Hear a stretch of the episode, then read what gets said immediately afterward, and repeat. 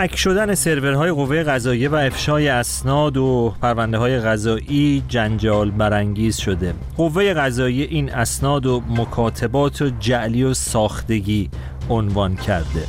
مروری خواهیم داشت و گفتگوی خواهید چنید در این رابطه و چالش هایی که پس از افشای این اسناد به وجود اومده. رئیس جمهوری پیشین ایران حسن روحانی برای سومین بار خواستار اعلام دلایل رد صلاحیتش برای شرکت در انتخابات مجلس خبرگان شده. به این بهانه خواهیم پرداخت هم به انتخابات مجلس شورای اسلامی هم خبرگان.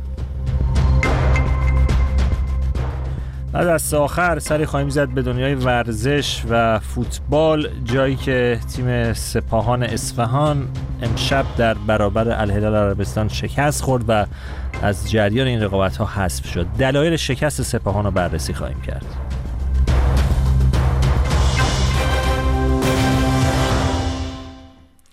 پس از انتشار اخبار مربوط به حک شدن سرورهای قوه قضایی جمهوری اسلامی ایران مرکز رسانه‌ای این نهاد مکاتبات اسناد و فایل های منتشر شده را جعلی و ساختگی خوانده. خبرگزاری میزان به نقل از مرکز رسانه قوه قضایی این ادعا را مطرح کرده که بسیاری از این اسناد نامه های اداری مجعول ساختگی و حتی قدیمی هستند که پیشتر در فضای مجازی منتشر شده بودند و مجددا بازنشر شدند. این در حالیه که تعدادی از کاربران فضای مجازی که در میان اونها فعالان سیاسی مدنی و روزنامه نگاران هم به چشم می‌خورند به پرونده های غذایی خودشون که در جریان این حک منتشر شدن دست یافتند. پیشتر گفتگویی داشتم با مهدی گلرو فعال و تحلیلگر سیاسی ساکن سوئد و از او در مورد این اسنادی که توسط گروه هکری عدالت علی منتشر شدند پرسیدم. اینکه قوه قضاییه طبق معمول نهادهای جمهوری اسلامی این رو تصویب کرده که از لحظه اول از روز اول که این گروه عدالت علی اعلام کرد که این حک انجام شده این انتظار می‌رفت. طبق معمول همیشه این کارو می‌کنه جمهوری اسلامی. اما مسئله که وجود داره اینه که با توجه به اتفاقاتی که بعدش افتاده یعنی شما که تحلیل ها که نگاه بکنید می‌بینید به لحاظ زمانی مثلا یک دستوری بوده که تا سه ماه آینده شهریور یه دستوری داده شده که تا سه ماه آینده الف ب و دال انجام شود توسط اطلاعات سپاه و تو گزارشی که تاریخش دقیقا سه ماه بعدش هست می‌بینید انجام شده. این از یک سمت قضیه از سمت دیگه که خب همونطوری که شما فرمودید کسانی که پرونده هایی داشتن پرونده های قدیمی داشتن با سرچ کردن اسمشون اون احکام رو تونستن ببینن و خب یه سری از هم پرونده ها هم که واسه همین سالهای اخیر بوده واسه همین یکی دو سال اخیر بوده حتی. حتی کسانی مثلا خود من خب سال 98 از ایران خارج شدم ولی 99 1400 1401 و 1402 سه سال پیاپی توسط نهادهای مختلف هم احکام صادر شده هم که گفته شده هر که دیده شد بازداشت بشه. این نکته عجیبی هستش که فقط هم در مورد من خیلی از کسای دیگه این رو گفتن که خارج از ایران هستن ولی این پرونده ها براشون تشکیل شده. این نشون میده که جمهوری اسلامی حالا جدای از این که داره واسه فعالین حتی خارج از کشور پرونده سازی می‌کنه چیزی که از این مهمتر هستش به نظر من هزینه که قوه قضاییه داره می‌کنه برای این پرونده سازی و پولی که باید صرف بهداشت و آموزش ایران باشه چطور داره صرف این پرونده سازی ها میشه برای کسانی که مخالف جمهوری اسلامی هستن؟ این زاویهش به نظر من خیلی مهمتره که چطور داره سرمایه کشور توسط جمهوری اسلامی هدر میشه. نکته بعدی این که این انتشار پرونده های غذایی اسناد و فایل ها از یک سو جنبه افشاگرانه داره به خصوص در مورد پرونده های سیاسی. این توضیح هم بدم که رادیو فردا به طور مستقل نمی‌تونه که صحت این اسناد رو تایید بکنه. اما روی دیگر سکه روی دیگر ماجرا بحث حریم شخصی افراد و افشا شدن اطلاعات شخصیشون هست. مسئله که وجود داره اینه که باید توجه کنیم که هر نوع افشاگری و در واقع این مسئله دشمن دشمن من دوست من نیست رو باید توجه بکنیم. من خودم شخصا معتقدم که با توجه به نگاهی که کردم تا اینجایی که اسناد منتشر شده چون همچنان اسنادی هستش که گفته میشه در حال انتشار خواهد بود در طی یکی وقت ممکنه طول بکشه. اما تا اینجا من شخصا معتقدم که این اسناد اسناد قابل اتکایی هستش. یعنی توی اون تحلیلی نیستم که بگیم از خودشونن اینها اصلا معلوم نیستش از کجا اومدن یا بخوایم این کارش بکنیم. اما نکته ای که وجود داره اینه که با توجه به این افشاگری و با توجه به اینکه ما میگیم خب خوب ادبیات جمهوری اسلامی مشخص میشه تحلیل های سیستم قضایی امنیتی مشخص میشه. اینا چیزای مثبتی هست. اما نباید فراموش بکنیم که مهمترین مسئله که وجود داره در دیکتاتوری ها و یکی از مهمترین انتقادات ما به جمهوری اسلامی اینه که هیچ حریم خصوصی برای مردم ایران قائل نیست جمهوری اسلامی. حالا مخالفین جمهوری اسلامی هم اگر بخوان از همون روش برن و هیچ حریم خصوصی برای مردم ایران قائل نباشن اون وقت دیگه مردم ایران دارن هم از حکومت آسیب می‌بینن. هم از مخالفان حکومت. شما می‌تونید ببینید الان چند صد هزار تا الان کد ملی آدرس دقیق و جزئیات زندگی شخصی افرادی که پرونده های خانوادگی و خصوصی بوده توی فضای مجازی منتشر شده و این در واقع یک نوع حس ناامنی رو در افراد هم ایجاد می‌کنه. به خاطر همین مهمه که این انتقادها هم صورت بگیره که بعد از این اگر گروهی هستش که در واقع می‌خواد از این ابزار مبارزه مدرن و حک کردن ساختارهای جمهوری اسلامی استفاده بکنه این رو هم در نظر بگیره که رفتار شبیه جمهوری اسلامی و در واقع بی احترامی و در نظر نگرفتن حوزه خصوصی و حریم شخصی مردم ایران می‌تونه خط قرمز باشه. مهدی گلجو بود تحلیلگر و فعال سیاسی ساکن سوئد. اما حسن روحانی رئیس جمهوری پیشین ایران در نامه‌ای به شورای نگهبان برای سومین بار خواستار اعلام دلایل رد صلاحیت خود برای شرکت در انتخابات مجلس خبرگان شد. بنابر اعلام وبسایت رئیس جمهوری سابق ایران او این نامه را روز چهارشنبه دوم اسفند ارسال کرده و علت ارسالش بیپاسخ ماندن دو نامه پیشین اعلام شده. پیشتر گفتگویی داشتم با علی افشاری فعال و تحلیلگر سیاسی ساکن واشنگتن و از او درباره این اقدام حسن روحانی و همچنین رد صلاحیت او پرسیدم.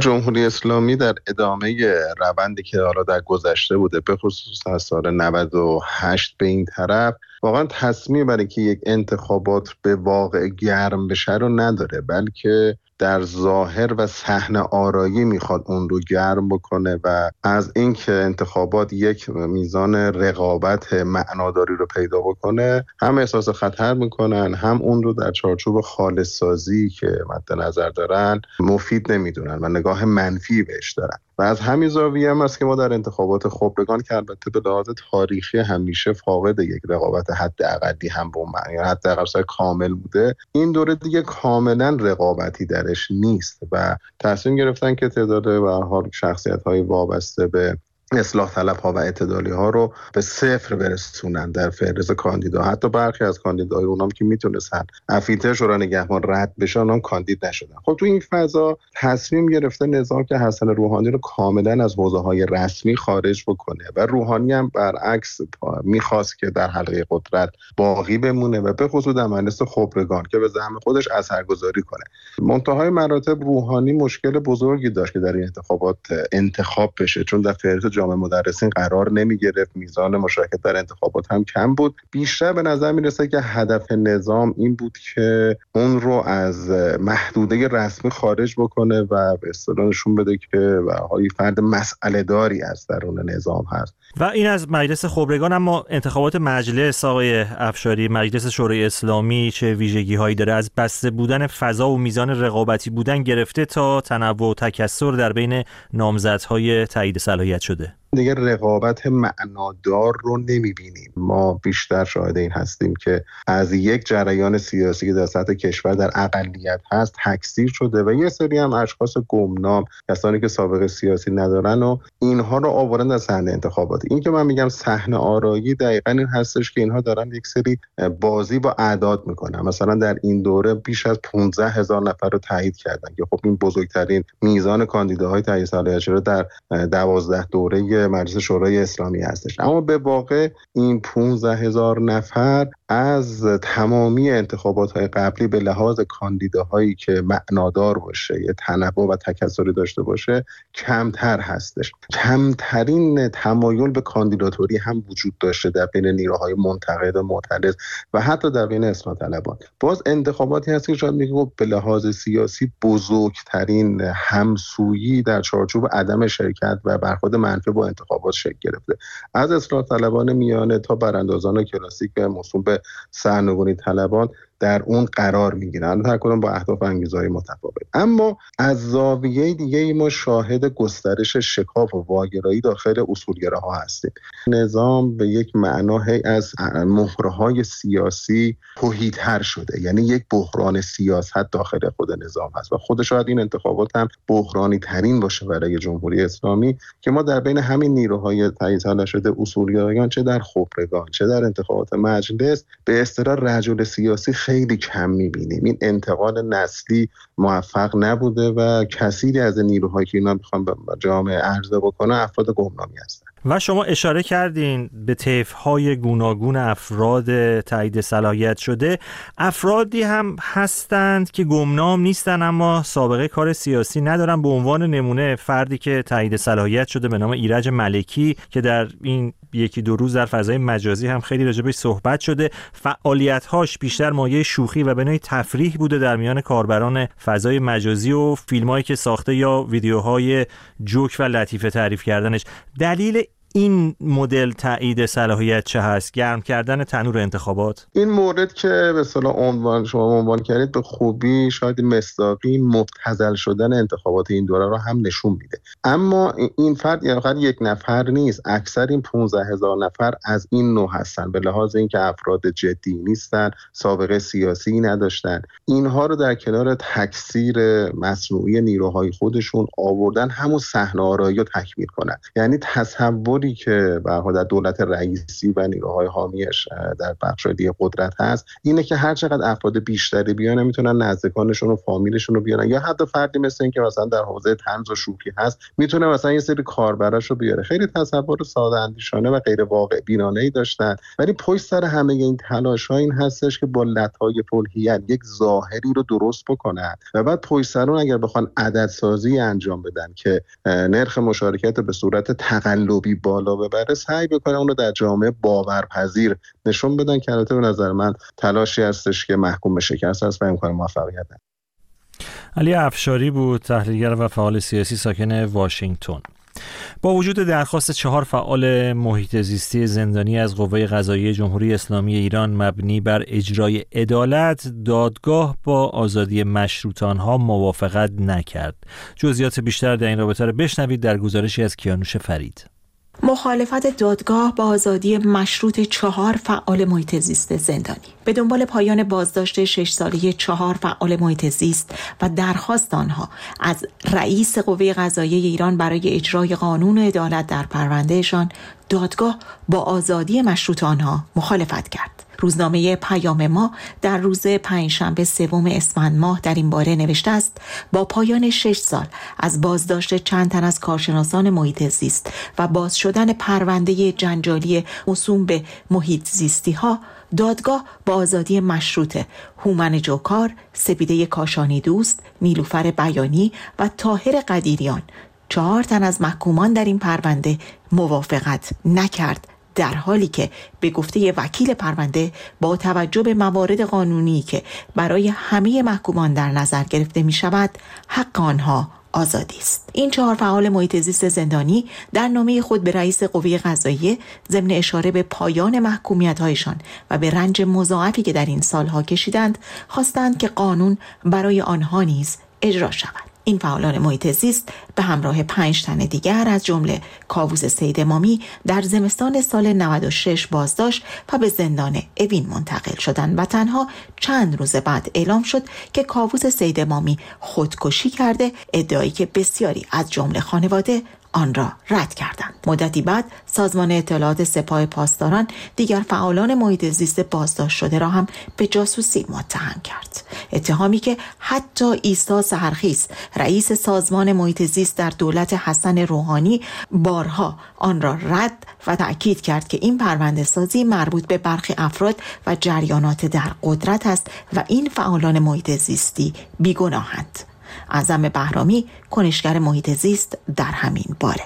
نکته کلیدی در مورد نامه فعالین محیط زیست زندانی. به نظر من همین مطالبه نگاه قانونی به پرونده اونهاست. برای اینکه بجز این خلای عدالت که خب در مورد نهاد قضایی در ایران مشهوده ویژه در مورد پرونده اینها که هیچ وقت اسناد مرتبط با اتهاماتی مثل جاسوسی که به اونها زده شد منتشر نشد و روشن نیست مدت حبس طولانی مدت انفرادی اونها شکنجه جنسی که نسبت به مثلا سپیده و نیلوفر اعمال شده بود و نامه‌هاش منتشر شده بود چه وضعیتی پیدا کرده هرگز زمدش اطلاع رسانی نشد. به کنار من فکر کنم که خود اختلاف نظر نهادهای امنیتی در مورد پرونده اینها و نگاه ناهمگن به وضعیت افرادی که در این پرونده بودن مثل آزادی آقای تاهباز به خاطر دو ملیتی بودنشون همه مسئله مهمیه که در مورد این پرونده در تمام طول این سالها بهش کم توجهی شده. در نامی مشترک این فعالان محیط زیستی همچنین ضمن اشاره به آزادی دیگر متهم این پرونده مراد تاهباز شهروند ایرانی. آمریکایی به امتیاز و حقوق بیشتر دو تابعیتی ها اشاره شده است. در سالهای اخیر ایران بارها متهم شده است که تعداد زیادی از اتباع خارجی و ایرانی های دو تابعیتی را به اتهام های گوناگون از جمله جاسوسی بازداشت و در قبال دریافت پول و امتیازهای دیگر آنها را آزاد می کند عزم بهرامی. فکر می‌کنم نکته مهمیه که ما این در واقع نه به فراموشی بگیم در مورد وضعیت اونها. یادمون باشه اونها فعالینی هستن که به خاطر مسئله تلاششون برای محیط زیست ایران در زندان هستن و این یادآوری ما نامه هایی که اونها منتشر می‌کنن تلاشی که ما کردیم به طور مثال برای گرفتن شهروندی افتخاری از ایتالیا برای نیلوفر بیانی در واقع پیام میده به خانواده های اونها به خود اونها در زندان و به نهادهای امنیتی که اینها به عنوان فعال محیط زیست شناخته شده فراموش نشدن و پرونده اونها همچنان تحت نظره که چطور باشون رفتار میشه. حجت کرمانی وکیل این زندانیان نیز بارها بر بیگناهی این زندانیان تاکید و این سوال را مطرح کرده است که چرا اینها نمی توانند از آزادی مشروط برخوردار شوند. فرصتی که قانون به آنها داده و حق آنهاست. کیانوش فرید گزارش می‌داد. صدای ما را از رادیو فردا میشنوید. خب بریم سراغ یک موضوع کمی متفاوت تر در مورد سگ جو بایدن رئیس جمهوری آمریکا که این روزها خبرساز شده. بر پایه اسناد جدیدی که به تازگی منتشر شده سگ آقای بایدن در مدت اقامتش در کاخ سفید 24 مامور امنیتی رو گاز گرفته. جزئیات بیشتر رو بشنوید در گزارشی از هومن اسکری داشتن حیوانات خانگی برای رؤسای جمهور آمریکا تقریبا به شکل یک سنت درآمده. گفته می شود از بین 46 رئیس جمهور این کشور تنها سه نفر در دوران اقامت در کاخ سفید حیوان خانگی نداشتند که دونالد ترامپ یکی از آن ستن بوده است. و حالا جدیدترین حیوان ساکن کاخ سفید یعنی سگ جو بایدن خبرساز شده است. اسنادی که به تازگی تحت قانون آزادی اطلاعات در آمریکا منتشر شده حاکی از آن هستند که کماندر سگ رئیس جمهور آمریکا 24 بار اعضای سرویس مخفی مستقر در کاخ سفید را گاز گرفته است کماندر یک سگ نژاد ژرمن شپرد است همان نژادی که بسیاری از ایرانی ها آن را با سریال معروف کمیسر رکس به خاطر می آورند.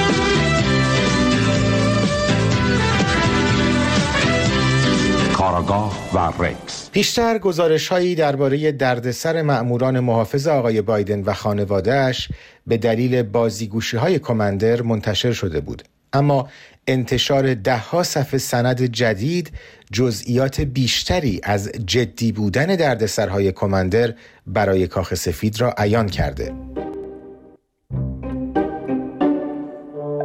رسانه شدن این دردسرها در پی انتشار بیش از 400 صفحه سند بوده که در نگاه اول بخشهای زیادی از آن قلم گرفته شده و سیاه شده است.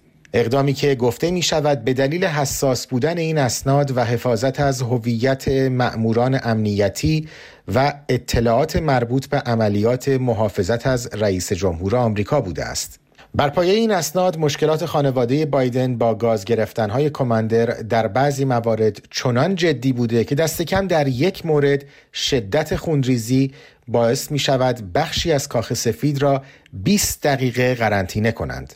نکته دیگری که در برخی بازبینی های این اسناد آمده تاکید بر روی شمار قربانیان سگ جو بایدن بوده چرا که موضوع سندهای آزاد شده تنها مأموران عضو سرویس مخفی بوده که مسئولیت حفاظت جان رئیس جمهور ایالات متحده را بر عهده دارند بنابراین شمار واقعی افرادی که این سگ بداخلاق به آنها حمله کرده به احتمال قوی بیشتر از 24 مورد بوده است.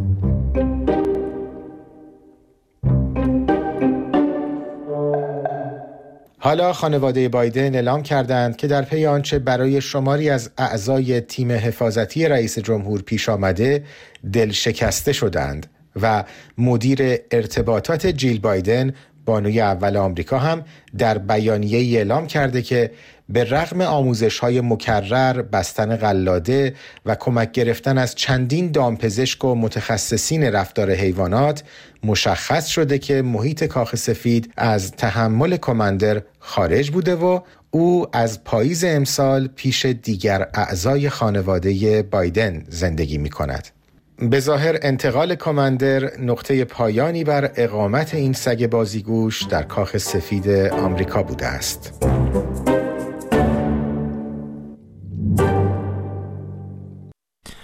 این هم از گزارش هومن اسکری تیم فوتبال سپاهان اصفهان چند ساعت پیش در بازی برگشت مقابل الهلال عربستان با نتیجه سه بر یک شکست خورد و از گردونه رقابت های باشگاهی آسیا لیگ قهرمانان آسیا حذف شد. مهدی رستمپور همراه ماست خبرنگار ورزشی از کوپنهاگ دانمارک. مهدی درود بر تو. میشه گفت همون اتفاقات بازی رفت این بار در عربستان تکرار شد. درود مهدی دقیقا همینطوره. انگار که بازی برگشت کپی بازی رفت بود. همون نتیجه همون برتری تیم عربستانی و حتی اخراج مشابه در نیمه دوم برای دو مدافع این تیم در دو بازی رفت و برگشت. و فاصله ای که کاملا مشهود بین باشگاه های ایرانی و رقباشون در آسیا افتاده و سبقتی که دارن باشگاه عربستانی می‌گیرن. یعنی از چهار باشگاه نیمه نهایی برای راهیابی به نیمه نهایی غرب آسیا سه باشگاه از عربستان هستن. یه باشگاه از امارات دیگه از ایران و قطر و جاهای دیگه خبری نیست. و یه ابهام عجیبی هم اینجا وجود داره. مهدی این که خب الهلال که بازیاش لغو نشد در لیگ عربستان بازی کرد و همه بازیاش انجام شده. سپاهان دو هفته است در لیگ هم بازی نمی‌کنه. فقط به خاطر این مسابقه. چرا؟ تیم سپاهان که بسیار پرمهره است می‌تونست در لیگ هم بازی کنه و حتی اینطوری با آمادگی بیشتری می‌تونست به مسافه الهلال بره. واقعا این تصمیمات منسوخ شده در فوتبال ایران می‌بینیم. همچنان داره اعمال میشه. و سپاهان با این ترفند حالا دو تا بازی عقب افتاده هم داره و از دیگه قهرمانان هم خوب حذف شده. و مهدی اگر که حالا چه تو بازی امروز چه تو بازی یعنی میشه گفت پنجشنبه شب چه تو بازی رفت اگر اخراج ها صورت نمی گرفت فکر می‌کنه که به نوع شیرازه سپاهان اصلا میپاشید این گونه که هر دو بازی و سه بر یک شکست بخوره؟ احتمالا نه با این نتیجه ولی به حال خود همین که شرایط برای اخراج بازیکن مهیا میشه نشون میده که تا چه اندازه تحت فشار بودن می‌تونه باعث شکنندگی یک تیم بشه و از طرفی مهدی سپاهان پنجمین باخت پیاپیشه یعنی پنج دقیقا می‌خواستم به همین اشاره بکنم که چقدر می‌تونه چالش برانگیز باشه برای مربی این تیم. دقیقا همینطوره. اونم در شرایطی که خب پرمهره ترین تیم باشگاهی ایران حتی سر اینکه چرا هفت بازیکن از این تیم به تیم ملی دعوت شده بحث بود مربیشون اعتراض کرد.